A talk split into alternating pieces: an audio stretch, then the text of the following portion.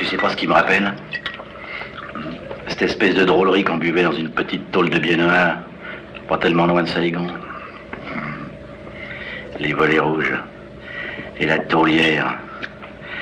Une blonde comaque. Comment qu'elle s'appelait, nom de Dieu Lulu la Nantaise. T'as connu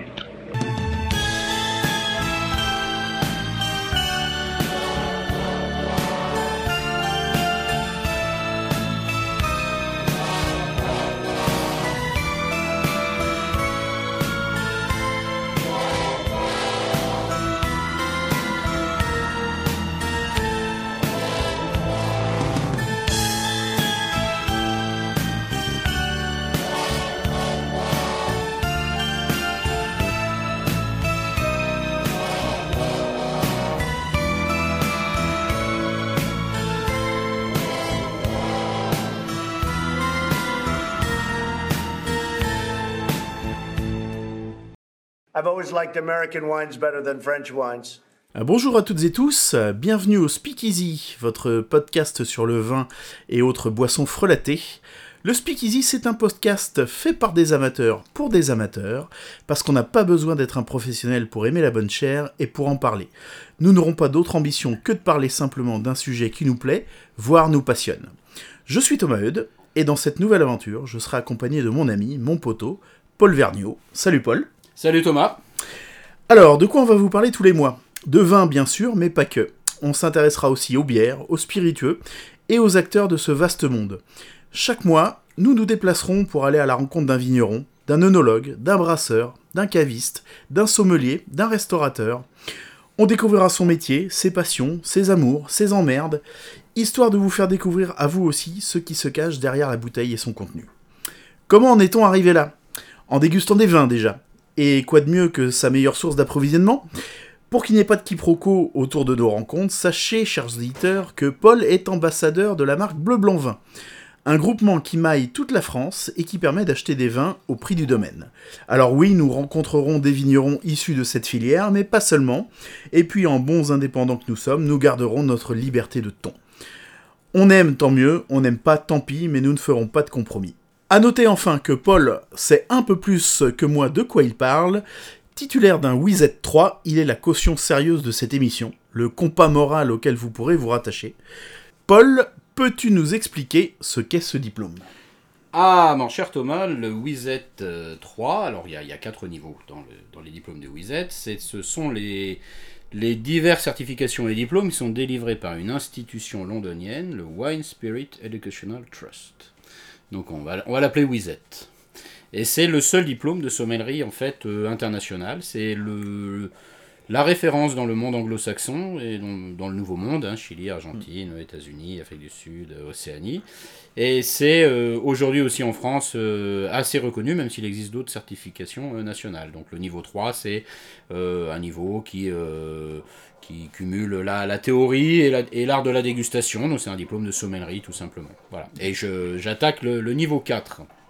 Voilà, donc c'est ce que j'allais dire, tu as brillamment passé les trois premières épreuves, et là Les tu... deux premières, j'ai attaqué par le 2 directement. Ah oui, d'accord. Ouais. Et, euh, et donc là, tu t'attaques euh, au niveau 4, qui est un petit peu le l'Everest hein, du, de, de, comment, de, de, de, ce type de diplôme, hein, parce que là, on, on parle de, certification que, que, que pas beaucoup de gens euh, n'ont forcément euh, Ouais, acquis. Hein. Ouais, c'est, c'est, c'est, c'est certainement le, le, le, plus haut niveau de diplôme en sommellerie. C'est ce qui permet après, mais euh, là, euh, c'est sûr que de toute façon, je m'arrête là. C'est ce qui permet d'attaquer le, mythique Master of Wine, qui euh, est, un, examen de fou dangereux où il faut connaître quel plan de vigne a poussé sur quel coteau dans le verre. Enfin, un truc de fou. Donc, le WZ4, c'est une grosse formation qui dure à peu près, à peu près 3 ans. Donc, je et qui se fait qu'en anglais. Donc, c'est quand même une difficulté supplémentaire pour un francophone. Donc, euh, tu veux dire que euh, une des scènes finales de l'aile ou la cuisse, euh, tu es capable de, tu seras normalement capable de nous l'attaquer euh, quand tu seras diplômé du WZ 4. Alors pour tout te dire, je sais pas si j'en serais capable, mais c'est pas forcément ma tasse de thé parce que les concours de beauté comme ça où il faut dire c'est un montagnier de la colline, de, c'est pas trop mon kiff. Je préfère quand même rester sur les sensations gustatives, sensorielles, voilà, la philosophie avant la technique quand même. Bon. Avant qu'on rentre un petit peu dans le vif du sujet de, de notre, de notre podcast, euh, puisqu'on va recevoir en interview, alors malheureusement euh, euh, pas, en, pas, en, pas en présentiel, hein, puisque bah, d'une, le, On n'a pas le budget encore. le Covid, et puis de deux, le budget ne nous permet pas de descendre euh, du, côté de, du côté de Pesnas et de ça. pour aller interviewer Anaïs Ricôme, mais voilà, elle sera notre invitée tout à l'heure. Si on démarrait ce, ce premier épisode par, un, par, une, par une question, un petit quiz, euh, qui, qui peut intéresser euh, beaucoup de monde, parce que je pense que moi, je m'étais même, moi, pas posé la question avant, euh, de savoir pourquoi les bouteilles de vin euh, faisaient 75 centilitres. Oui. Et, euh, Alors quand- qu'elle pourrait être beaucoup plus grande, ce qui nous arrangerait. et absolument. Il y, en a qui font un litre et demi, hein, donc euh, à la limite, rien n'empêche. Ouais. Pourquoi les bouteilles de vin font 75 centilitres? Historiquement, d'où est-ce que ça vient? Alors, tu, tu m'interromps hein, dès, que, tu le juges utile. Voilà, mais bon, les, les bouteilles de vin sont effectivement généralement de, de 75 centilitres et non d'un litre. Euh, et on s'est posé la question de savoir d'où venait cette spécification. Et euh, la capacité d'une bouteille de vin s'est normalisée au 19e siècle. Les explications les plus folles de ce fait sont apparues, euh, qui correspondaient souvent à des hypothèses plus ou moins farfelues. La capacité pulmonaire pour souffler une vitre, par exemple, qui aurait... Extrêmement utile. dans Ah bah oui, non mais euh, bah, pour souffler une bouteille. Moi, je vérifie tous Voilà, les jours. bien sûr. La consommation moyenne en un repas. Alors euh, bah là, on va dire que ça dépend du nombre de convives hein, et puis de, et de la force et de la force même du, du convive principal. La meilleure capacité à conserver le vin. Et puis bah, là, on s'est quand même vite rendu compte que on avait quand même une meilleure conservation dans des bouteilles d'un plus grand, euh, d'une plus grande contenance. Exactement, c'est une règle pour nos auditeurs. Voilà. Si vous avez un magnum, vous le conservez un peu plus longtemps qu'une bouteille de absolument, 75. voilà. Et euh, la facilité de transport, mais à ce moment-là, euh, pourquoi pas faire des mignonnettes de 25 centilitres Voilà. à ce moment-là. hein. Bah voilà. Rien de tout ça, il s'agissait simplement d'une organisation pratique avec une base historique. À l'époque, les principaux clients des producteurs français, et notamment euh, dans le Bordelais, c'était nos amis les Anglois. Tout à fait. Voilà. L'unité de volume des Anglais était le gallon impérial, euh, qui correspond à un équivalent de 4,54 litres à peu près. Euh, évidemment, ces gens-là ne faisant jamais les choses comme les autres, et par rapport à leur capacité d'achat, et ils ont allègrement imposé leur, euh, leur façon de, de, de, de, compter le, le litrage du vin.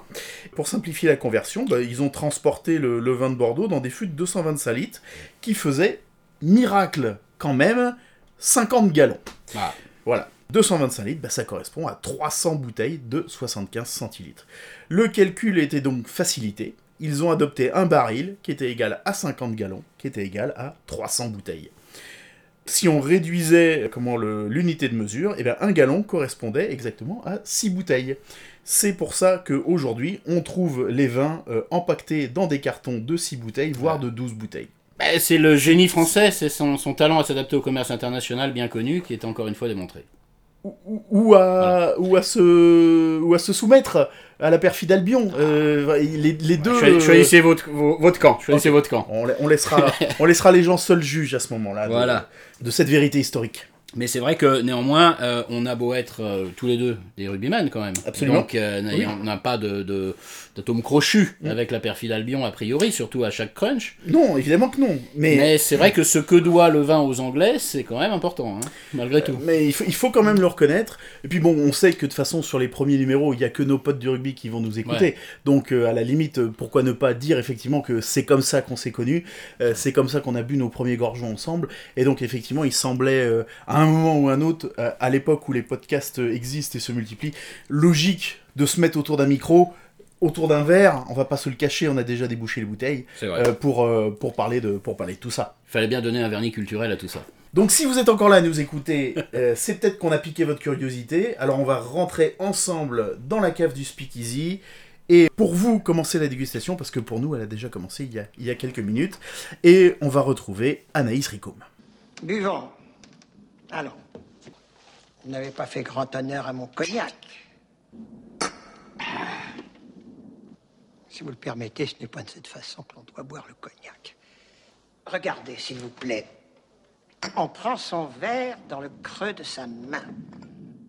On le réchauffe. On lui donne une impulsion circulaire afin que la liqueur dégage son parfum. Puis, on le porte à ses narines. On le respire. Puis, Et puis, on le repose et on en parle. On reçoit aujourd'hui euh, Anaïs Ricôme du domaine de la Croix-Gratio. Euh, bonjour Anaïs. Merci d'avoir accepté notre invitation pour cette première du podcast Le Speakeasy.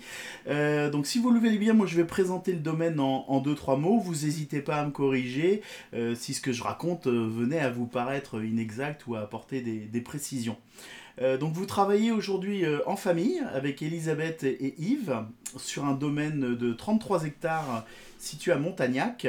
Et euh, pour situer Montagnac, grosso modo, on est entre 7 et, et Pézenas, près de l'étang de Thau. On est d'accord? Ok.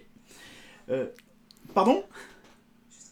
Jusque-là, tout va bien. Bon, bah. D'habitude, il est moins bon que ça. Oui, c'est vrai. Mais j'ai travaillé un peu. Je hein, vois ça, je vois ça.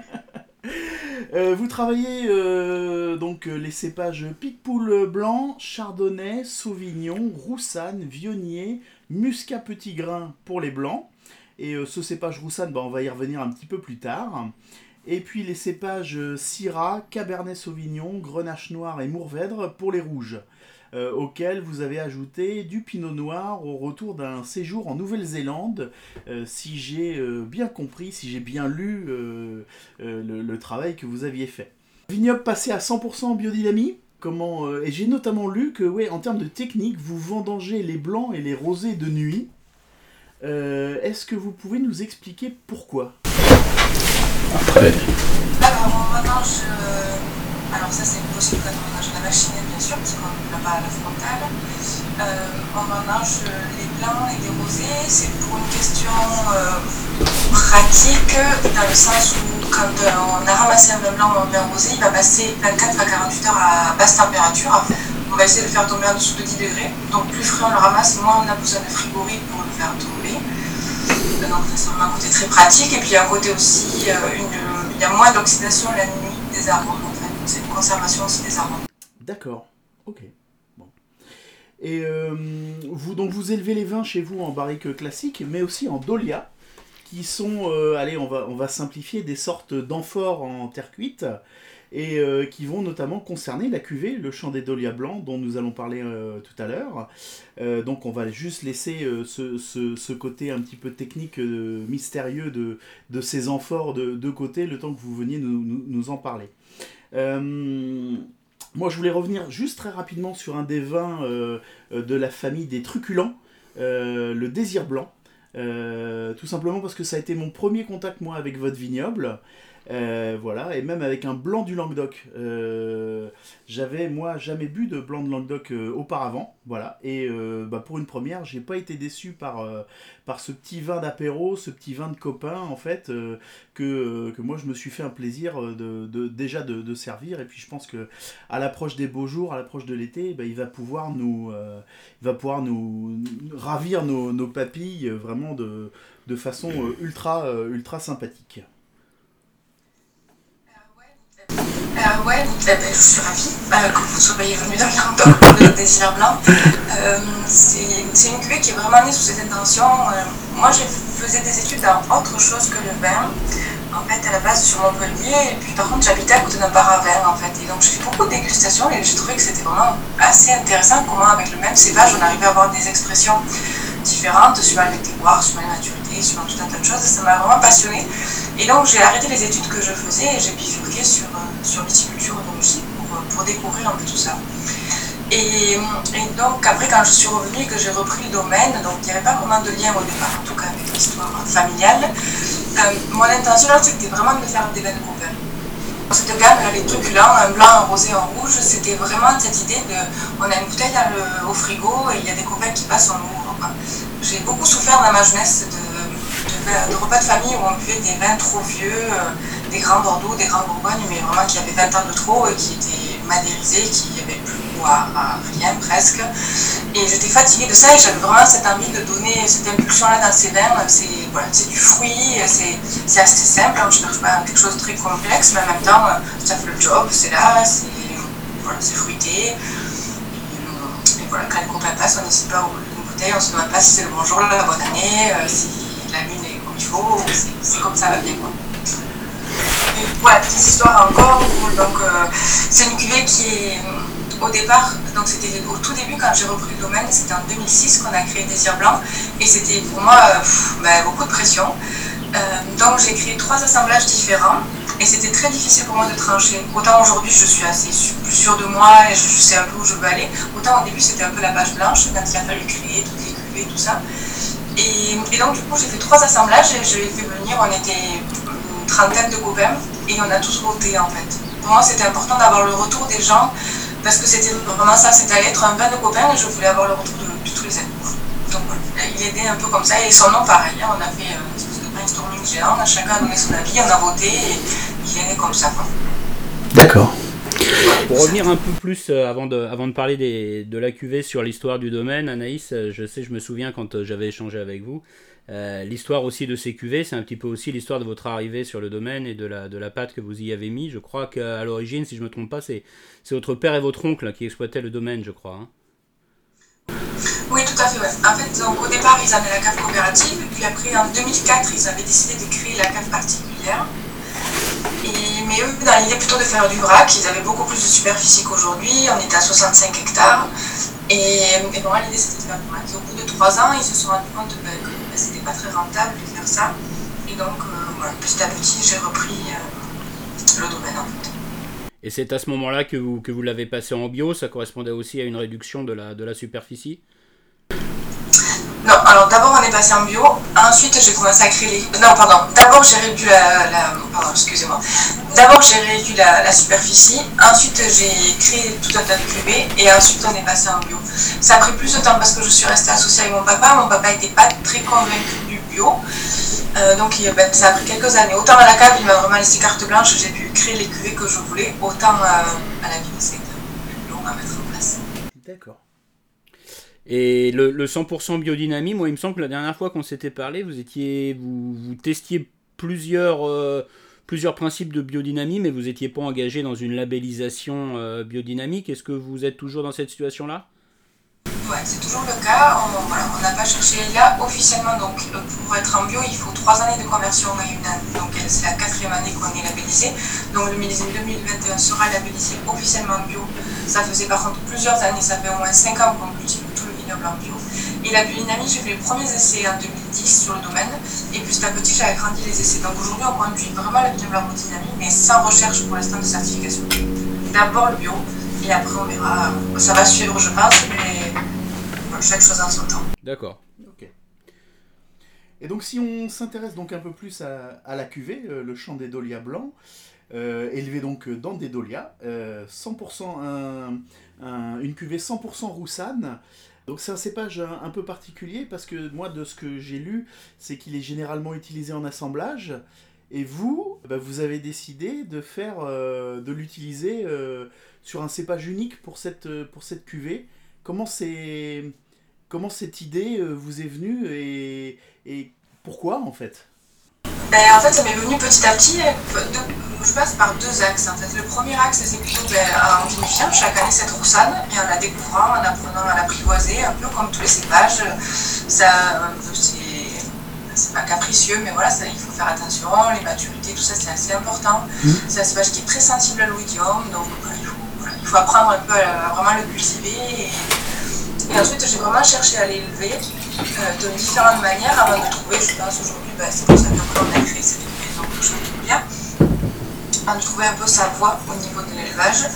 Et, ensuite, par un autre axe, c'est qu'il y en a très peu des roussins de 100%, mais quand même, il en existe quelques-unes. Et notamment euh, des vieilles vignes, euh, la cuvée vieille vigne de la Château du Pape, qui, qui, est vraiment excellente et que depuis longtemps j'apprécie. Donc ça, ça m'avait un peu, je me suis dit, ah ouais, la roussane, ça peut vraiment donner des choses chouettes. Je, honnêtement, j'aurais pas passé aujourd'hui. Enfin, si on m'avait posé la question il y a 15 ans, est-ce que tu feras une roussane de 100% J'aurais certainement dit non. Mais voilà, petit à petit, les choses se sont alignées. Comment on va rester un peu sur le cépage avant de parler de la cuvée? Comment vous le, vous, qu'est-ce qui vous intéresse le plus dans la roussane il y, a, il y a à la fois le travail dans la vigne, il y a, la, il y a ce qu'elle donne aromatiquement. Qu'est-ce qui vous séduit beaucoup dans, dans ce cépage? Euh, d'abord, sa forme, la forme de ses feuilles. C'est vraiment un cépage qu'on peut reconnaître. on peut tous les reconnaître quand on est un peu branché dans le milieu, on les reconnaît assez facilement. Enfin, les principaux en tout cas. Mais la roussade, elle est vraiment, c'est presque un kilomètre, on peut savoir que c'est la roussade. Dès qu'on s'approche, on dit, ah ouais, c'est sûr que c'est la roussade. Elle a vraiment des feuilles très particulières. Je sais pas, depuis le début, je pense aussi c'est le lieu peut-être où elle est aussi implanté, c'est qui est pas pour rien, c'est lui qui me parle pas mal. Et, et ben, je sais pas, petit à petit, c'est joli, petit à petit j'ai essayé, j'ai fait pousser les maturités un peu moins, un peu plus pour voir comment ça C'est un cépage qui devient, ça s'appelle la roussane parce que ça devient vraiment roux quand je Donc c'est le seul vin blanc qui fait ça, le seul cépage blanc. Là j'en connais pas d'autres, en tout cas aussi marqué, vraiment, ça devient vraiment roux, c'est très très joli, la, la grappe elle devient vraiment waouh, ça y est, ça y est, c'est près de l'acidité, donc c'est assez intéressant. D'accord, très bien. Alors, ce chant des Dolias. Bah, a- nous, nous, on en, nous, on en a ouvert une bouteille, hein, évidemment. hein. Hein, gourmand Alors- gourmand que, que l'on est. On, on le boit pour la première fois, moi y compris. Oui, oui. C'est-à-dire que je connaissais la plupart de vos cuvées, sauf les chants des Dolias que j'avais pas essayé. Mm. Donc on se lance vraiment, on, on le découvre à la bouteille. Euh, moi, moi, avant de, avant de parler, de, avant de parler du, du contenu, euh, je voulais juste faire euh, une remarque sur le contenant. Euh, et, on va rendre à César ce qui est à César, c'est même pas moi qui ai remarqué ça. Euh, vous avez une étiquette qui est, qui est, qui est assez incroyable, parce que vous avez, vous avez mis une étiquette euh, collante, mais avec un tissu par-dessus, Euh, une sorte de tissu imprimé. Moi, personnellement, j'avais jamais vu ça sur une, sur une bouteille de vin. Moi non plus, je crois pas. Voilà, ça, je trouve que ça donne à la bouteille, ça lui donne un cachet vraiment ultra sympathique. Euh, voilà, et, et avec cette étiquette, hein, euh, voilà, qui est, qui est très très sobre. Euh, franchement, ouais, ouais, c'est déjà ri- rien que la bouteille, en fait, euh, elle, euh, elle donne envie de, elle donne envie d'être, euh, d'être, d'être, d'être mise sur la table, d'être ouverte. Et elle n'est que le, ensuite que le, un appel à, à, la, à la dégustation que, bah, que nous on est en train de, qu'on est en train de faire actuellement. Ouais, bah en fait, pour l'histoire, c'est que donc, c'est- euh, ça arrive un peu, c'est les dernières cuvées que j'ai créées. Euh, donc, mon idée, c'était vraiment, je voulais essayer de biosourcer au maximum et d'essayer de réduire euh, au maximum l'empreinte carbone, comme on l'appelle. Donc, j'ai essayé vraiment de. Les cartons sont fabriqués juste à côté à l'hôtel, euh, les capsules à carbone. Et donc, les étiquettes, pour moi, c'était assez évident. Je voulais du tissu. Et, dessus, c'est de l'encre, c'est du roux de en fait. hein, donc, c'est vraiment une encre naturelle. Euh, donc j'ai essayé vraiment, à part les bouchons, bien sûr, parce que le liège, bah, il vient du Portugal, il n'est pas surpris. Euh, j'ai pas pu trouver plus proche, même si on fait de liège en Corse, mais c'est très compliqué d'avoir des bouchons en liège corse. Donc et les, les bouteilles sont fabriquées à Béziers en fait. Et donc vraiment j'ai essayé de, de limiter au, au maximum. Donc c'était vraiment une vraie intention pour cette cuvée. Et ensuite bon, le- le- au niveau du look final, c'est en fait c'est euh, c'est une espèce de skyline, comme on pourrait dire, de, de la vue qu'on a des vignes. En fait, des vignes, on voit l'étang de Thau et on voit, c'est la montagne de Sète qui est dessinée. C'est un ami à nous qui est prof aux Beaux-Arts à Annecy, qui nous fait des étiquettes depuis, depuis qu'on existe. En fait, voilà, chaque fois qu'on a créé une nouvelle cuvée, on va passer un week-end chez lui, et on envoie quelques canons, et on crée la nouvelle. Toutes les étiquettes sont chouettes. hein. Il n'y a pas que celle-là. Ah oui, non, mais celle du. euh, euh, comment euh, celle Désir du, blanc, du désir blanc, elle est rouge- très très belle rouge aussi. cerise, euh, tout à fait, ouais. Wesh à lune. Ok, alors du coup, euh, il y a plein de mystères sur cette fiche technique euh, d'Olia Blanc. D'habitude, la fiche technique, c'est vraiment comme son nom l'indique, c'est technique. Là, déjà, on a une pincée de 3 points de suspension. Euh, donc, je pense que vous n'allez pas nous le dévoiler, ça. hein. bon, voilà. Ce sera laissé à l'imagination. Ouais, c'est ça. Au départ, c'était pas du tout, c'était pas l'idée. Au départ, quand on a créé la cuvée, c'était vraiment parce qu'il y a une, vraiment une grosse majorité de Roussanne, plus de 90%. Et après, il y a quatre autres cépages. Donc, du coup, c'était au départ un peu par, pff, on va pas citer tous les cépages, on va citer 5 cépages pour rien du tout, enfin, un faible pourcentage de chaque. Et en fait, donc j'ai commencé à écrire ça, et en fait, ça a été un peu le contrôle. Tout le monde a dit Ah, mais c'est génial Et c'est quoi Tout le monde était curieux. Ça, dit, Ah non, mais je peux pas le dire en fait. C'était, c'est plus devenu un jeu qu'autre chose en fait, et du coup, on a continué là-dedans. Pour ça, une pincée de. Euh, limite, l'envie d'y trouver. Donc, celui qui trouve la proportion exacte des quatre autres cépages, millésime par millésime, euh, gagne un carton quand même. Il y a quelque chose. euh. C'est jamais arrivé, hein, je vous rassure. Voilà. Ah, Bah, bah, il y a un challenge là. On alors. va s'y mettre. On va, on va être obligé d'en boire plus. Ah, bah, on va On être obligé de creuser la question. Voilà, je pense que. Ça marche. on Ok. Alors sur cette, euh, com- comment on fait chanter les dolias alors euh, pour, pour euh, ah, en blanc on va on va rester sur le sur le blanc parce qu'il y a un chant des dolias Oui, rouges oui, hein, il y a chant des dolias rouges, Ah, tout à on fait, va le oui. préciser mais on va rester sur une cuvée parce que sinon on en a pour l'après-midi. Euh, chanter les dolias, moi j'ai moi j'ai lu qu'il y a c'est un élevage qui est en, en dolias, en, cuve aussi je crois, Euh, en céramique. C'est pas seulement des dolias a priori. Il y a un assemblage de, il y a un élevage différent et après un assemblage. Comment comment ça se passe alors? Du coup, je ramasse la Roussanne de c'est la maturité. Euh, elle est unifiée en cuve classique en inox. Ensuite, une fois qu'elle a fini sa fermentation alcoolique, on, prête, enfin, on, soutire et on met donc dans dolias. Euh, alors, il faut savoir que moi, au début, quand j'ai commencé, en fait, je cherchais à élever au départ un autre cépage qui est cher, qui est picoule. Et, euh, et je voulais pas le boiser. Enfin, je voulais, c'était pas que je voulais pas le boiser, c'était que je voulais l'accompagner, le révéler, mais je voulais pas lui donner conférer trop de notes boisées. Et donc, en même temps, j'ai fait mes essais sur la roussade et, ça, je trouvais qu'il réagissait plutôt pareil. Trouvais que la jarre vraiment euh, révèle le cépage sans amener des notes supplémentaires qui n'étaient pas nécessaires à l'expression même du vin en fait. Et par contre, donc au niveau des jarres, il y a quand même le choix, il y a plusieurs euh, euh, types de chauffe en fait, hein, au niveau de la terre, donc on a la terre cuite, ensuite on a le grès, la céramique. Donc voilà, j'ai acheté plusieurs jarres de, de, de, toutes ces, chauffes différentes pour essayer de tester pour voir qu'est-ce qui répondait le plus. Et aujourd'hui, le blanc est élevé dans des jarres essentiellement en grès en fait. Parce que j'ai trouvé qu'au niveau de l'échange, ça correspond à peu près à une barrique. Euh, donc, euh, ce que j'appelle c'est la micro-oxydation qui se passe pendant l'élevage, c'est ce qu'on cherche dans l'élevage, c'est que les molécules se rencontrent grâce à, un petit échange d'oxygène. Et donc ça, ça correspondait vraiment, euh, le grès correspond vraiment à une barrique. Moi, la question, euh, le, point qui m'a interrogé, euh, c'est comment est-ce qu'on en arrive en fait à se dire, euh, tiens, si j'essayais de comment de, de, mettre mon vin dans des dans, dans ce type de, cuve plutôt que dans une barrique classique? Que- Quel a été votre cheminement en fait? Pourquoi vous en êtes arrivé là? Et qui donne en fait voilà sa, typicité à cette à cette cuvée? Euh, ben, en fait, moi, je cherchais, je voulais élever sans boiser, euh, parce que pour moi, c'est. euh, autant je trouve que sur des un chablis, c'est sublime, autant chez nous, euh, ben, je pense qu'on manque quand même souvent un petit peu d'acidité et tout ça, et je sais pas si c'est ça, mais en tout cas, ça, ça, c'était dissonant, ça, te- ça me plaisait pas. J'ai fait beaucoup d'essais en bois, en fait, hein, avant de passer sur les jarres, donc plein d'origines de bois différents, plein de chauffes différentes, des enfin, j'ai essayé plein de choses, et ça me. Je n'étais pas convaincue. quoi. Donc c'est comme ça que j'en suis venue à la jarre. Et je suis aussi venue à la jarre parce qu'au départ, c'est mon oncle qui était briquetier dans le temps qui m'a fabriqué les premières jarres dans lesquelles j'ai fait les essais. Ouais, ce qui, ce qui, ce qui est peut-être, faut- ce qu'on fait de la radio, faut pas l'oublier, c'est que Oui. faut préciser qu'effectivement, euh, dans ce, ce choix d'élevage, vous, vous cherchez un, un, un échange d'oxygène avec le vin, ce que la, que la jarre, euh, que la jarre euh, propose comme le fût, sauf que le fût va boiser et va aussi, je suppose, euh, amener un échange tannique, euh, amener une, euh, que, que, que la jarre sans doute ne propose pas.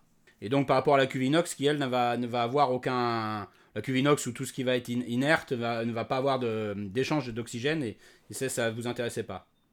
Oui, c'est-à-dire la. Euh, pour le dessert par exemple, c'est parfait. C'est-à-dire que c'est exactement ça qu'on veut, vraiment ce fruit comme si on venait de couper le raisin. On cherche pas autre chose, donc ça, ça va très bien. L'inox, c'est parfait pour ça. Mais après, dès qu'on cherche un peu plus de complexité, un peu plus de structure en bouche, il faut forcément élever. Et le, qui dit élevé, après, bah, dans différents comptes. Enfin, chacun euh, essaie différents contenants.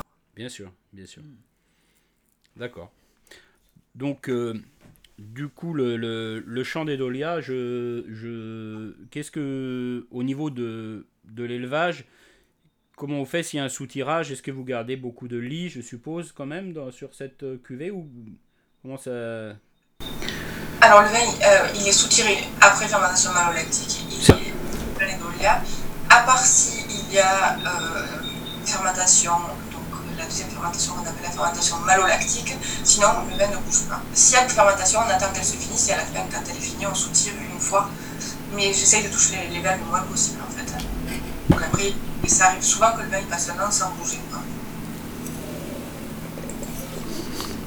Après, c'est comme dans une barrique, dans une jarre en grès, il faut faire euh, tous les 15 jours on. Quoi.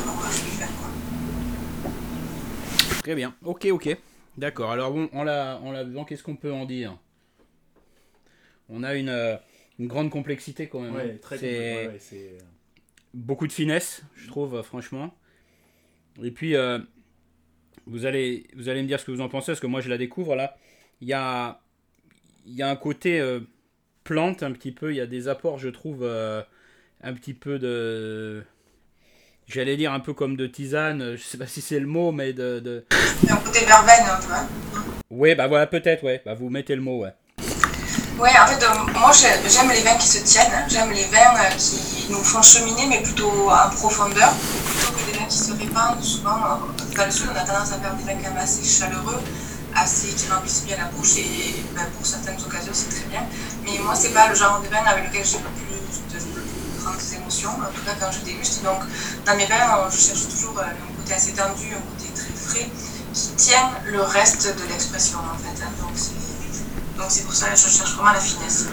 Oui, oui, c'est qu'il y a que Thomas, tu disais que tu avais découvert les blancs du Languedoc avec des Oui. irs blancs. Ouais. C'est pas une injure de vous dire que c'est pas un, un blanc typique du Languedoc, euh, des irs blancs par rapport à ce que l'on peut euh, construire par exemple en puissance euh, autour de la Roussanne et la Marsanne dans, dans beaucoup de domaines par exemple.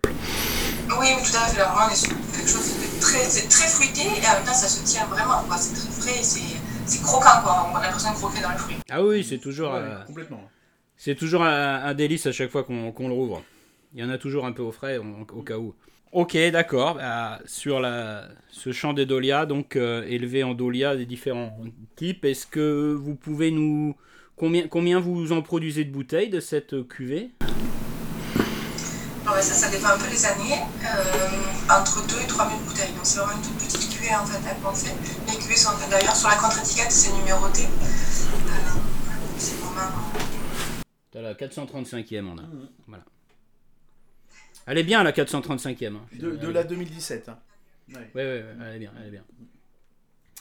Et donc, euh, quels, euh, quels seraient vos conseils euh, sur les, les, les plats de poisson un peu élaborés, les, les, les, les, les crustacés peut-être ou sur euh, On peut aller sur des crustacés, mais plutôt côté crabe. euh, pas le. Ouais, plutôt. Vraiment, vraiment sur le côté crustacé. pas les fruits de mer, plutôt euh, oui. Ouais. Là-dessus, ça marche plutôt bien. Moi, je l'aime beaucoup sur du brie. Je trouve qu'au niveau du fromage, avec un petit brie, euh, ça marche. euh, Enfin, juste si on ne veut pas amener quelque chose d'un peu complexe pour l'apéro, euh, et voilà, restant très simple. Après, on peut aller vraiment sur des poissons en sauce euh, à l'aise. Vraiment sans problème, il suit, euh, il donne le change. Quoi. D'accord. Ok, ok. Thomas, un dernier mot, tes, impressions peut-être? Bah euh, ouais, moi, je suis moi je suis moi Je suis obligé de m'en servir, j'en ai plus, regarde. Ah, bah ouais, c'est- c'est horrible. bah oui, mais ça, c'est il fait ça, chaud. c'est- ça s'évapore, c'est ça le problème. mais il fait chaud, en, il fait chaud en Bretagne. Mhm. En, est, en vrai, comme quoi, hein. il n'y a, il y a pas que dans le sud, mais euh, non, moi je trouve que au, nez, euh, au nez, c'est un vin, euh, c'est un vin qui est assez, euh, qui est assez exceptionnel. Comment? Je, prends souvent cet exemple-là qui, qui- est le mien bah, parce que forcément pour moi c'est le plus parlant. J'ai toujours, enfin jusqu'à il y a jusqu'à il y a 4-5 ans, j'ai toujours été très euh, très méfiant, très critique des, des vins du Languedoc parce que euh, et je pense que malheureusement ils ont encore cette image de euh, de comment de, de vin où on produit plus de la quantité que de la qualité. Et, euh, et grâce à Paul en fait j'ai découvert beaucoup beaucoup d'appellations de, de domaines comment qui m'ont fait énormément changer d'avis sur les vins de votre région Anaïs. Et, euh, et celui-là euh, en, particulier voilà il est euh, il est euh, ce- c'est un blanc qui qui que moi je trouve absolument euh, euh, délicieux et euh, que je ferai euh, que je ferai goûter euh, vraiment à beaucoup de gens euh, pour euh, sans leur dire ce que c'est d'ailleurs voilà euh, en leur euh, Ça, c'est important. hein. C'est vraiment très très important souvent de. Mais c'est pas qu'on veut piéger les gens, c'est qu'on veut amener les gens à découvrir, euh, à sortir de leur sentier battu pour qu'ils juste ils s'ouvrent à autre chose. Ab- ab- abs- absolument sur un poisson, un poisson en sauce ou autre, euh, on, on fait goûter ça sans, sans montrer la bouteille. euh, et puis ensuite, voilà, on demande aux gens leurs impressions. Et derrière, on leur dit, bah voilà, c'est un, c'est un blanc du Languedoc. euh, je pense qu'on va, en, on va en surprendre plus d'un avec, euh, avec, ce type de, avec ce type de vin. Et euh, voilà, bah moi le, moi le premier, plus, bah, notamment, c'est mon mon maître à penser hein, qui est à côté de moi et qui, euh, et qui m'en- fait découvrir de temps en temps et, euh, et voilà. Le gourou. Euh, exactement. Et, et sur et sur ces vins là je pense que voilà c'est comme un peu comme les un peu comme les muscadets par chez nous où ça a beaucoup évolué toutes ces toutes ces dernières années et on fait vraiment aujourd'hui des des vins qui sont qui sont excellents qui sont surprenants Et euh, voilà, et, et charge à nous derrière quand on, quand on connaît euh, ce type de, euh, ce type de choses, et bien de, de les faire découvrir aux autres, euh, voilà, en leur disant bah tiens, goûte ça, tu vas être, tu vas être surpris. Ce qui, ce qui est vraiment extraordinaire, je trouve, dans le Languedoc, c'est- c'est c'est un voyage assez, assez fascinant maintenant dans ce vignoble que la qualité est vraiment superbe. Euh, ce qui est vrai, euh, c'est pas un mensonge de dire, mais il y a, y a déjà longtemps que la qualité a, augmenté hein, largement. Euh, c'est qu'il y a tellement de cépages qui sont possibles, il y a tellement de, terroirs, il y a tellement de roches différentes. Euh, je pense, si on va vers les schistes de Faugère, ce sera complètement différent encore d'autres choses. On a aussi des, plein de petits microclimats où finalement il y a plus de fraîcheur qu'on ne pourrait croire par rapport au Languedoc, soit par l'altitude ou, euh, ou par, par aussi la, la position par rapport à la Méditerranée, je crois, joue beaucoup. Il y a une variété de vins extraordinaire et je trouve que ça, ça fait la part, euh, la part belle au- à la création du, du vigneron. Plus encore que tu parlais de notre région de Muscadet, donc on connaît bien. C'est vrai qu'aujourd'hui il y a de très beaux vins en Muscadet, mais bon, ils vont, on est toujours quand même sur le melon de Bourgogne et on Oui, reste sur le melon de Bourgogne voilà, et, et il On n'a pas cette diversité. voilà, on peut, on euh, peut pas non plus réinventer complètement le terroir, et d'ailleurs tant mieux, parce qu'on n'est pas non plus pour ça. Mais c'est vrai qu'il y a cette liberté qui est, je pense, extraordinaire pour euh, une vigneronne euh, dans le Languedoc. Ah, nous, c'est- pour nous, c'est exceptionnel. hein. Voilà. C'est vraiment la carte blanche, un truc. C'est ouais, c'est ça. Après, à nous de trouver les bons lieux, et les bonnes adéquations, c'est pas Mhm. le terroir. Mais c'est sûr que le Languedoc, c'est un, terroir de- terrain de jeu incroyable et en fait, quand même, honnêtement, qui reste encore très abordable. Oui, oui, absolument, aussi, absolument, c'est vrai. euh, C'est vrai aussi. Il y a plein, plein de très bonnes qualités à, à des petits prix. Il y a aussi des, des vins à haut prix. Il y a, il y a beaucoup de choses, quoi. Non, non, mais c'est vrai qu'on en a, on a effectivement, on en a effectivement pas parlé, mais euh, voilà, les, les, les, les cuvées de, les cuvées euh, différents, les différentes cuvées de votre domaine, euh, voilà, sont à des, sont à des tarifs euh, franchement euh, très très abordables. euh, et euh, voilà pour pour la. Celle-ci est un peu plus chère, mais c'est un peu mais normal. bon, mais ensuite, voilà. C'est des- une micro-production. Ouais, mais franchement, quand on a des, quand on a ce genre de choses au, oui. au tarif auquel c'est proposé, voilà, bah, il, faut, il faut sauter sur l'occasion de, de, de, En- goût- de goûter ce genre de choses. En bio qui plus est. Voilà. Euh, si, euh, si une question moi que, que- qui, m'a fait penser juste euh, quand et c'est et, et- pardon de la poser, c'est parce que Paul m'y a fait penser quand il a prononcé le mot vigneronne. Euh, J'avais entendu parler d'associations euh, de, de vigneronnes euh, euh, en France. Est-ce que vous êtes aussi dans cette euh, euh, comment dans, cette mouvance de, de, discuter, de vous rassembler avec euh, avec des femmes vigneronnes? Euh, voilà, pour, euh, pour promouvoir votre métier, vos produits, et de dire tout simplement que bah, ce n'est plus un métier d'homme euh, aujourd'hui, et voilà, que, les femmes le font bien, et le font même très bien. est-ce, que c'est, est-ce, que, est-ce que vous êtes dans cette démarche? Ouais, j'ai rejoint depuis un an hein, une association qui s'appelle les Vinifies en Occitanie, donc pas c'est Occitanie, puisque, mais bon, elles sont, font partie du, l'ancien Languedoc-Roussillon. Pour l'instant, il n'y a pas du Gers, surtout ça, on ne s'est pas encore ouvert à, ça, mais euh, en fait, j'ai beaucoup hésité avant de, rejoindre cette association, puisque je on fait partie de celles qui militent toujours pour l'égalité, et donc je ne voyais pas l'intérêt au départ d'aller m'associer avec que des filles, puisque ce que je voulais, c'était que les filles, en fait, je voulais qu'il y ait tout le monde et qu'on soit tous égaux. Parce que quand moi j'ai démarré, j'ai démarré, j'étais très jeune. Quand j'ai repris l'exploitation, j'avais 23 ans. Et quand j'allais sur les salons, ben, on me prenait pas au sérieux. Quoi. On me prenait pour la stagiaire, on me prenait pour. euh, Mais en aucun cas, euh, voilà, j'étais une femme euh, et jeune en plus. Alors là, ça dépend, je cumulais euh, les défauts. Quoi. Et j'ai beaucoup souffert. Vraiment, les premières années, c'était difficile. D'abord parce qu'on n'a pas d'abord super confiance en soi. Et puis en plus, sur le retour, des gens en permanence là qui euh, jugent. C'était un peu dur. Et, et l'année dernière, ça fait plusieurs fois qu'elle me demandait, l'année dernière, je me suis dit, tiens, pourquoi pas. Et en fait, c'est- c'est vraiment génial. Enfin, je dis, ça fait qu'un an, et avec cette histoire de Covid, on s'est quand même pas super, euh, enfin, beaucoup vu, mais on, s'est vu euh, au moins trois ou quatre fois. Et c'est toujours l'occasion d'échanger, en fait. Et ce qui est super important, en fait, quand on est vigneron, ben, on est seul, en fait. On est chez soi, dans son exploitation, on a des idées, on, va, on, sait un peu où on va. Mais ce qui est super important, c'est d'échanger. Et d'échanger sur plein de problématiques, la, euh, la vigne, comment cultiver, faire l'herbe, comment tu gères, les maladies, cette année j'ai ça. Et en fait, d'échanger, ça fait redescendre aussi la pression qui peut un peu monter, ou se dire, ah ouais, moi aussi j'ai eu ce problème-là, bon ben voilà, quand tu partages, c'est toujours. euh, Donc c'est cette idée un peu de communauté aussi, hein, et donc voilà, ça, ça, se trouve c'est une association de femmes, et j'en suis aujourd'hui plutôt, plutôt très à l'aise avec ça, euh, parce que parce qu'il y a quand même, euh, on a du retard à rattraper quand même. hein. Oui, donc ça, en fait, voilà, ça, vous, ça, vous, ça vous a permis, en fait, de vous dire, euh, voilà, les problèmes que moi je rencontre, les problématiques euh, qui sont les miennes, euh, bah, je suis pas la seule à, les, à, y être confrontée.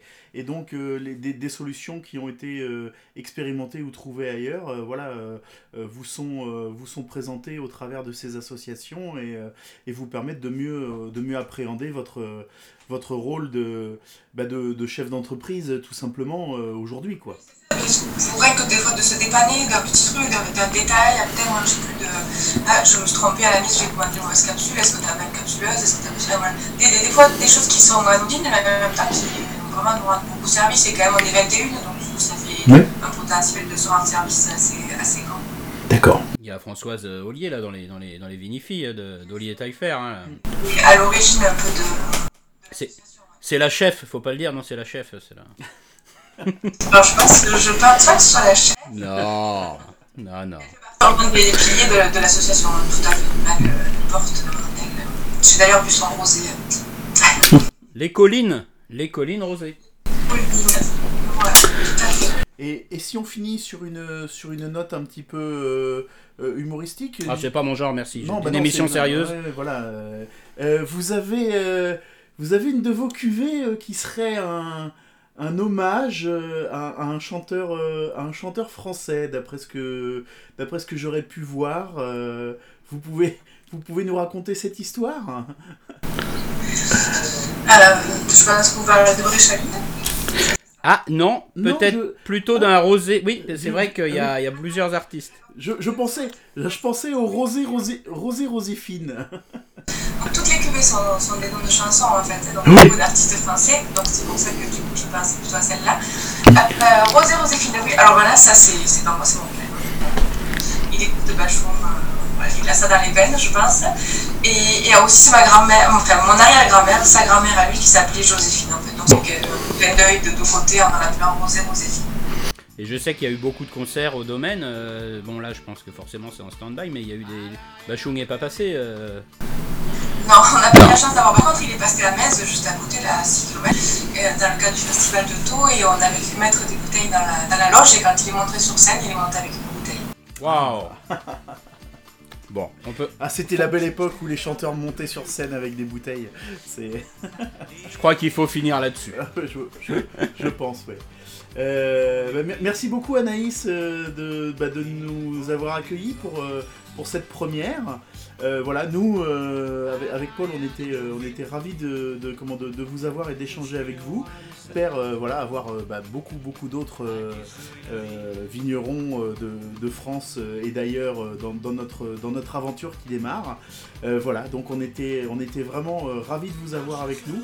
Et voilà. Est-ce qu'on est va vous considérer comme la marraine de l'émission Peut-être, hein, euh, si, euh, Je- si dans 10 ans on est encore là. euh, Je m'aperçois qu'on n'a même pas cité le nom du domaine, ce qui est quand même si, dramatique. Si, si, si, si, je Si l'ai dit, Pardon. je l'ai dit au début. Bon, on, ra- on rappelle, on rappelle. rappelle. Domaine de la Croix-Gracio, il y a un site internet, on- vous pouvez, tout le monde peut aller découvrir donc euh, plus en détail l'ensemble des Voilà. cuvées. À Montagnac.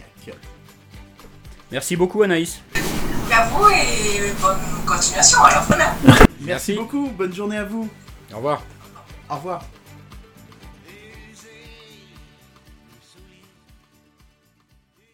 Ici, on prend pas du brocoli cuit à l'eau de vitelle, on prend du plaisir. Vous connaissez ce mot-là? Plaisir. Bien, ben merci beaucoup euh, à Anaïs Ricôme euh, de nous avoir accueillis et parler de son domaine. On va passer à notre euh, rubrique tableau noir. À chaque épisode, euh, on essaiera de vous expliquer un terme ou, euh, ou, un, ou un mot euh, qui a trait à l'œnologie. Donc euh, ben, c'est l'ami Polo qui va, qui va s'y coller. Eh Et, oui. aujourd'hui, tu as décidé de nous parler de quoi? D'un nouveau film français comme tu les aimes, comme Les Petits Mouchoirs, Les Mouvements Browniens. Les mouvements browniens. Ça pourrait être le titre d'un film. Ça pourrait être le titre d'un film, absolument. Les Mouvements Browniens. Tu connais très bien le physicien Robert Brown, Thomas. Évidemment, Évidemment, un- qui, a, qui en 1827 a observé les mouvements aléatoires du pollen dans l'eau. Absolument. Oui, oui, bah tu m'en parlais encore Eh euh, je- récemment. oui. Les mouvements browniens, effectivement. Qu'est-ce que ça vient à faire euh, dans le vin? Ce sont des mouvements aléatoires, les mouvements browniens, ce qui donne un aspect aléatoire au vin. Qu'est-ce qui se passe? Physiquement, la pure définition de l'Encyclopédia Universalis, hein, mon cher Thomas. Encyclopédia Universalis, cette émission n'est pas préparée sur Wikipédia. C'est le mouvement des petites particules dans un contenant ovoïde qui lui-même contient un liquide. C'est-à-dire que dans un liquide, s'il est contenu dans une forme ovoïde, les petites particules en suspension font des mouvements aléatoires permanents. Elles ne tombent pas au fond, elles ne se sédimentent pas. Dans le cas du vin, c'est très important parce que quand on vinifie un vin, lors de la fermentation, il se dépose des lits. Les lits, ce sont en fait les restes des levures qui ont participé à la fermentation. Et ces lits ont un intérêt aromatique. Le vigneron peut choisir soit de les enlever, de les soutirer, comme on dit, c'est-à-dire qu'il va vraiment les, les expulser totalement du processus, ou alors il va les garder. Et s'il les garde, il va élever son vin sur les lits. Et en les élevant sur les lits, ces lits vont donner des arômes, ce qu'on appelle des arômes d'autolyse, c'est-à-dire une transformation de ces lits à l'intérieur du vin, et qui souvent nous amène sur des arômes, euh, je caricature parce qu'évidemment il y a plein de possibilités, mais souvent sur des arômes un peu toastés, de pain grillé, ces, arômes-là, et qui vont en tout cas donner une richesse, une texture et aussi un corps au vin, lui donner une matière un peu plus importante. C'est notamment très très euh, typique sur les vins blancs. Alors, l'intérêt justement, parce qu'on sort d'une interview avec Anaïs Ricôme, l'intérêt par exemple des amphores ou des œufs béton, c'est-à-dire d'élever un vin dans un contenu ovoïde, c'est que ces petites particules vont se trouver en suspension permanente dans le vin qui est élevé. Aucun dépôt au fond du. Voilà, exactement. Au fond du récipient. Exactement. Ces, ces lits ne seront jamais déposées, elles sont tout le temps en mouvement, ce qui fait qu'elles enrichissent le vin de façon naturelle sans qu'il y ait besoin d'une intervention humaine. C'est un mécanisme physique qu'on appelle les mouvements browniens. Eh bien, on se couchera moins bête ce soir. Et je vais quand même préciser autre chose. Ceux, les viticulteurs, les vignerons, les vinificateurs, qui choisissent de mettre les lits en suspension sans utiliser des contenants ovoïdes, par exemple dans un fût. On peut élever un vin, euh, par exemple, sur lit et euh, utiliser un fût en chêne. C'est le cas, par exemple, beaucoup des grands Bourgognes blancs. Mais c'est le cas aussi de, de certains euh, Bordeaux rouges de très très haut niveau ou un peu confidentiels, ce qu'on appelle les, les vins de garage euh, dans le Bordelais, notamment quelques Pessac léognan par exemple. Là, on va bâtonner le vin, c'est-à-dire pour remettre les lits en suspension, on va le bâtonner, tout simplement, on va le remuer à l'aide d'un bâton, je passe d'autres euh, termes techniques parce qu'évidemment le bâton il a un nom, et on va remettre les lits en suspension à l'intérieur de ce fût. Donc l'intérêt, et ça peut être très intéressant pour les amateurs de vin, il faut qu'ils sachent que quand euh, ils apprennent sur la fiche technique que leur vin a été élevé dans un contenant ovoïde, cuve béton, amphore, euh, Dolia ou euh, les en Géorgie, bah, ces particules vont enrichir le vin et vont euh, marquer aromatiquement le vin. Merci, professeur Verniou. Il vous en prie. J'ai trouvé un goût de pomme. Il y en a. J'ai connu une polonaise qu'on prenait au petit déjeuner. Pour terminer euh, cette émission, bah, moi j'ai une petite reco. Euh, c'est une bande dessinée qui s'appelle Les Ignorants. Euh, voilà, une, bande dessinée faite par un gars qui s'appelle Étienne Davodo, qui a rencontré Richard Leroy, un vigneron de l'Anjou, sur son exploitation, et ils ont vécu en fait ensemble pendant, plus d'une année. Roy euh, connaissait rien à la bande dessinée et Davodo ne connaissait rien au monde viticole. Et euh, ensemble, en fait, bah, ils, ont appris, euh, ils ont appris à connaître leur, leur métier réciproque pendant un an. quand il y en a un qui faisait du vin, l'autre faisait de la BD, et puis ils ont, ils ont appris à se connaître l'un l'autre. Je recommande ce, livre en n'en ayant lu que les quatre premières pages. C'est vous dire que la, qualité du, la qualité du produit qui, est, qui est présenté. Je l'ai même lu chez un ami, salut Maxence. Et euh, quand j'ai lu ça, je me suis dit bon bah c'est soit je l'achète, soit je me le fais offrir en, cadeau. Et euh, bah, c'est ce qui s'est passé. On me l'a offert à Noël dernier. Voilà. Euh, ça a l'air d'être assez exceptionnel. Bah, J'en parlerai un peu plus longuement lors d'une prochaine reco quand je l'aurai entièrement lu. C'est très très très très intéressant, très très prometteur. En tout cas le pitch a l'air absolument génial. On en parle beaucoup en tout cas, il y a, beaucoup de vignerons qui ont apprécié la BD, j'en ai entendu parler pas mal. On arrive au terme de ce premier podcast. Déjà, euh, bah, on n'a rien bu. Bah, on n'a rien bu, non, juste une bouteille de Dolia. Ah bah euh, oui, c'est que le début. tran- tranquille, hein, voilà. euh, je veux dire que si on, si on siffle une quille à chaque, à chaque épisode, oh bah ça va, ça, ça fera que 12 quilles par an. On est- 75 centilitres, tu Oui. l'as dit au départ. Voilà, on n'est pas sur du 1 litre, euh, voilà, on n'est pas sur, euh, sur Château le Père Julien, donc on est, on est tranquille. Thank you. Voilà. Bah, c'est passé vite hein, quand même. hein, et bon, on vous retrouve le mois prochain Absolument. Voilà. Évidemment, on va pas vous, on va pas vous teaser le, le contenu de la prochaine émission Ah. euh, parce que ce serait dévoiler nos secrets. Non, c'est surtout que faut pas se le cacher. On a, on n'a pas encore tout calé euh, bien comme il faut, mais on va faire de ce rendez-vous un rendez-vous régulier, euh, Mensuel, je crois même. mensuel, absolument, une fois, une fois par mois, avec une, une sortie aux, aux alentours du 15 du mois à, à peu près. Voilà. Donc on a été nous très contents de faire ce, de faire ce premier podcast. On espère que vous prendrez autant de plaisir à l'écouter. Et puis euh, bah, qu'on aura rapidement vos, vos retours, euh, vos retours positifs ou négatifs. D'ailleurs, on prendra toutes les critiques. Juste pour vous signaler que on a le, le Speakeasy a un compte Twitter sur lequel on, viendra euh, mettre les quelques informations de l'émission. Donc arrobas le euh, underscore Speakeasy. Voilà, vous le, vous le trouverez sur tous les, les bons agrégateurs euh, Twitter. Il va falloir que je, je m'installe Twitter. Ah bah, hein. va falloir que toi aussi tu, tu, tu te mettes sur Twitter, ça, ça, paraît, ça paraît logique. Moi, depuis que Donald Trump n'était plus président, j'avais enlevé. Ah merde, c'est bien. Voilà. On fera probablement des, des comptes, peut-être aussi un compte, un compte Facebook aussi, euh, puisqu'on est un peu plus, un peu plus sur Facebook avec, euh, avec Paul. Paul, on peut le retrouver d'ailleurs sur Facebook, sur son, sur son compte Paul Vergniaud Bleu Blanc Vin. Voilà, sur lequel tu fais des, des, des- des vidéos plus ou moins, euh, plus ou moins courtes en fonction, des, en fonction de la période. Euh, ce que tu as appelé les apéronologies. Là, c'est le côté promo, là, Thomas. Ah bah. C'est le côté promo, parce bah, que c'est à... Faut le dire, là, c'est commercial. Hein. Ah, c'est Je quitte commercial. l'indépendance euh, oui, bah, que j'ai dans le speakeasy. euh, Peut-être, mais euh, après tout, est-ce qu'on n'est pas, est-ce qu'on n'est pas là aussi pour euh, pour faire un peu de pub aux copains, hein? Non, non, mais vous pouvez Voilà. y aller, c'est que du bon. hein. Ah bah voilà. Donc euh, et donc tu fais découvrir euh, sur des sur des petites pastilles vidéo euh, bah, les, les cuvées qui sont proposées euh, chez Bleu Blanc Vin. Oui, parce que le principe, c'est la, c'est la dégustation euh, in real life, comme on dit. hein. Donc, Mm. c'est d'ouvrir la bouteille ensemble et euh, d'organiser des dégustations entre amis. Évidemment, c'est de plus en plus compliqué, mais c'est pas totalement impossible avec le Covid. Donc, euh, bon, bah, j'essaye de, de, de m'adapter et je passe effectivement par des petites présentations de cuvées en, en vidéo, effectivement. Voilà. Avec euh, voilà sur euh, sur ton compte euh, sur ton compte sur ton compte Facebook voilà. Ça. Puis quand, quand tu as des petites promos à, à, à soumettre, eh ben tu, tu, le, tu, tu en fais part à ta communauté. Voilà. Voilà. Donc, moi, mon compte Facebook, il est entièrement privé, donc vous me retrouverez pas dessus. Mais par contre, voilà, sur, le, sur Twitter, donc sur le compte du Speakeasy ou sur le compte Tom the Lord, voilà, où je parle pas que de pinard. D'ailleurs, je parle pas beaucoup de pinard, mais plus de de rugby, de, de foot américain, de, de Formule 1, et puis de, et puis de tout plein de conneries, parce qu'effectivement, Twitter, c'est quand même, faut, on va pas se le cacher, un, un, un ramassis de conneries euh, que l'on que l'on prend et que l'on redistribue. Donc J'ai euh, voilà, j'ai c'est un peu de à- le télécharger dans quelques ah secondes. bah, c'est à- c'est un peu à ça que ça sert. Voilà. Merci à tous, et puis bah, on vous dit euh, au mois prochain. À bientôt, merci Thomas. Merci, salut Belle robe vermeille, un peu violette, bel éclat. C'est un Bordeaux. Un peu de pourriture noble en suspension. Les impuretés descendent lentement. Ce vin a 23 ans. C'est un 53, une très grande année. Le vin, c'est la terre.